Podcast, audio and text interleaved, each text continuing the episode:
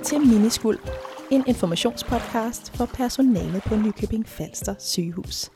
I podcasten deler vi viden til os alle på sygehuset. Det er informationer og historier, som gerne skulle sprede sig som ring i vandet og komme vores patienter og os medarbejdere til gavn. Jeg hedder Margrethe Lykkegaard, og jeg er journalist og vært. Her på Nykøbing Falster sygehus finder du Athena-huset. Det er et fantastisk spændende hus for forskning, innovation og uddannelse, og det er i rivende udvikling. Den seneste bølge er et nyt læringslab, hvor der er rig mulighed for at træne rigtig mange facetter af patientbehandling. Og jeg får en rundtur med uddannelseskonsulent Teresa Andersen.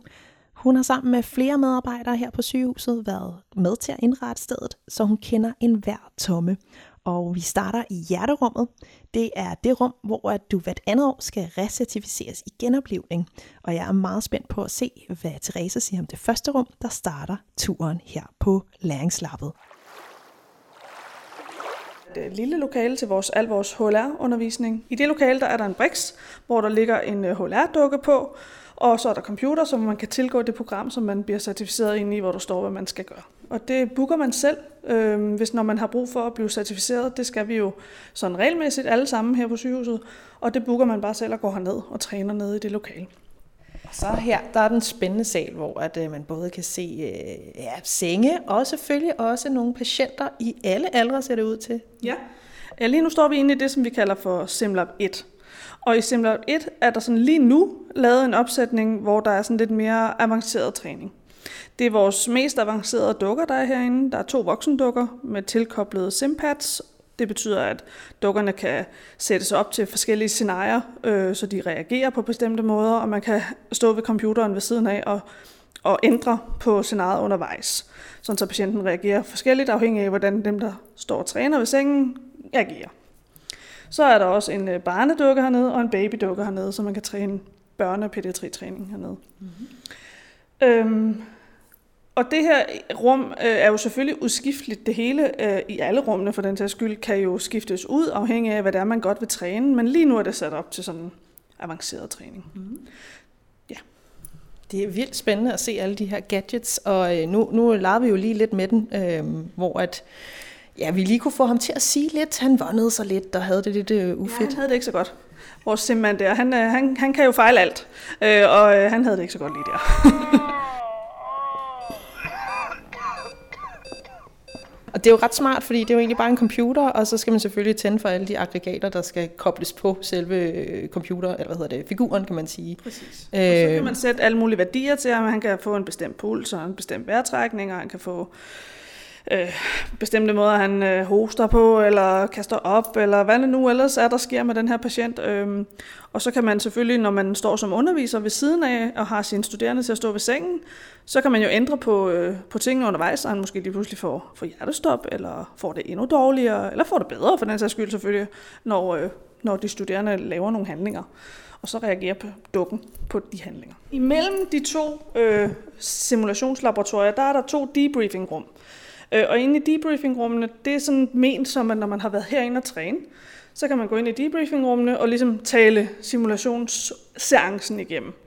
Øhm, og så er der også, altså så det er det første formål med rummene, og så er det jo også et almindeligt grupperum, hvor man kan lave alt muligt andet øh, grupperelateret øh, samtaler og hvad det nu altså er. Ikke? Mm.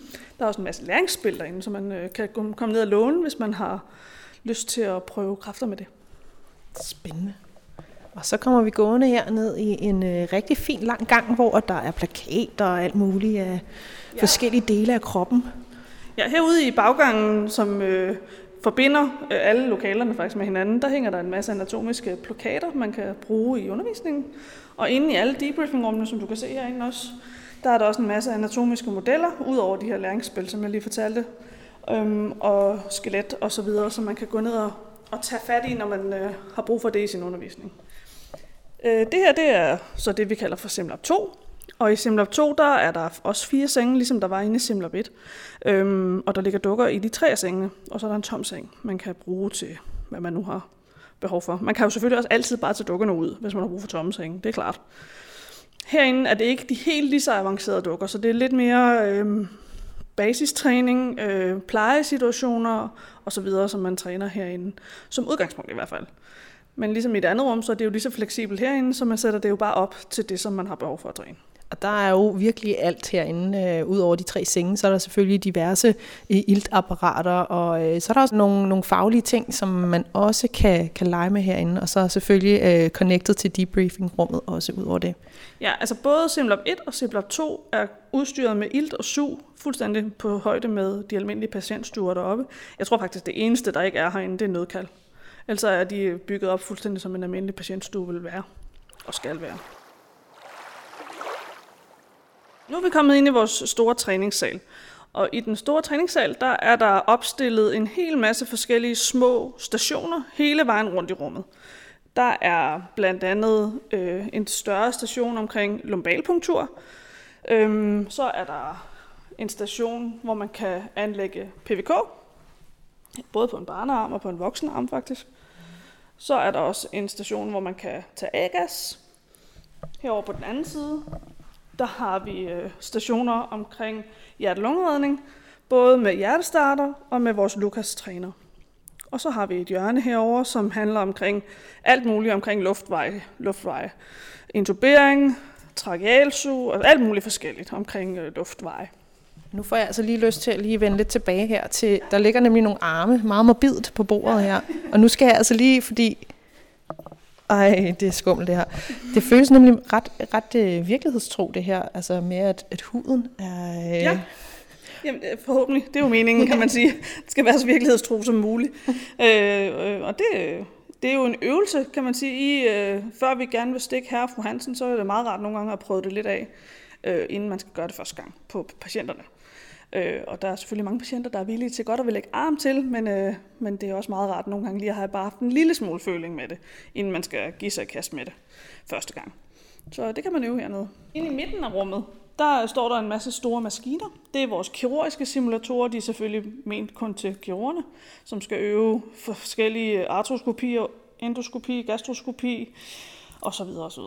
Der er en masse forskellige muligheder for at træne kirurgi hernede det er vanvittigt smart. Jeg kan se, øh, nu har jeg jo øh, min reference af Grace ud verden, ikke? øhm, og der er de her fas- maskiner, de er jo dybt fascinerende. Altså her er der for eksempel den, med, som ligner lidt, man har to sakse ja. i, i hænderne. Det er ret smart, at man kan få lov til at træne det sådan ret hands-on, tænker jeg. Men hvad er det, det så skærmen? Jeg, de fleste patienter vil sætte pris på, at kirurgen har øvet sig, inden de begynder Ja, true. Men hvad er det så, der, man, altså på skærmen, så er det så en simulation af... Ja, på skærmen vil der komme et billede op af, at det, man nu engang skal træne, øh, ved den her vil det være abdomen, altså inde i maven. Man skal ind og lave noget. Øh, det kunne være øh, øh fjern blindtarm eller et eller andet.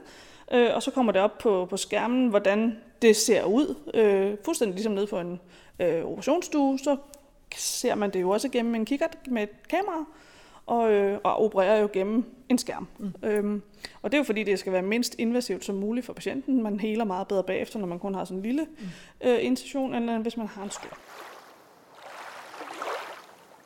Hernede i Athenahuset har vi også øh, indrettet et medicinrum. Det er ikke 100% færdigt nu, men det bliver det. Øhm, meningen er jo selvfølgelig, at vi øh, på tværs af forskellige uddannelser, både sygeplejestuderende og SSA-elever, skal jo træne kendskab til medicin og skal kunne hælde medicin op, og dosere i rette mængder og selvfølgelig udlevere.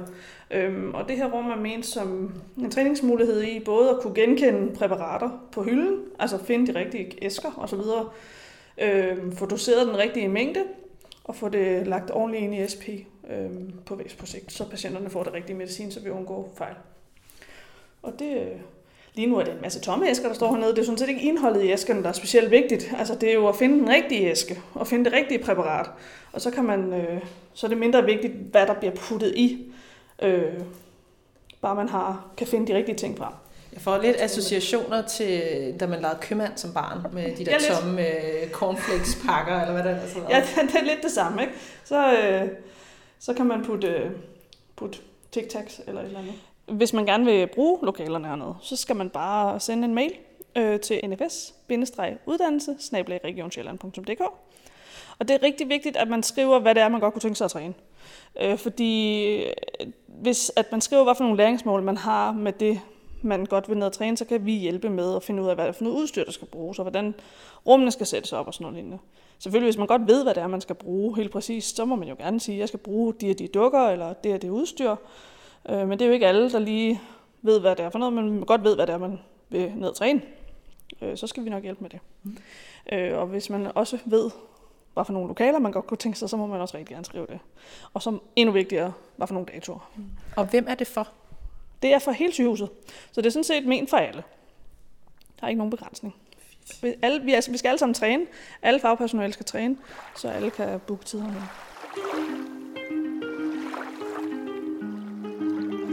Vi er nået til enden af det her podcastafsnit af Miniskulp, hvor vi fik den gode rundtur af Teresa. Hvis du gerne vil se det med egne øjne, og det kan klart anbefales, så er der åben hus på mandag den 11. og tirsdag den 12. oktober fra kl. 9 til 14. Tusind tak, fordi du lyttede med.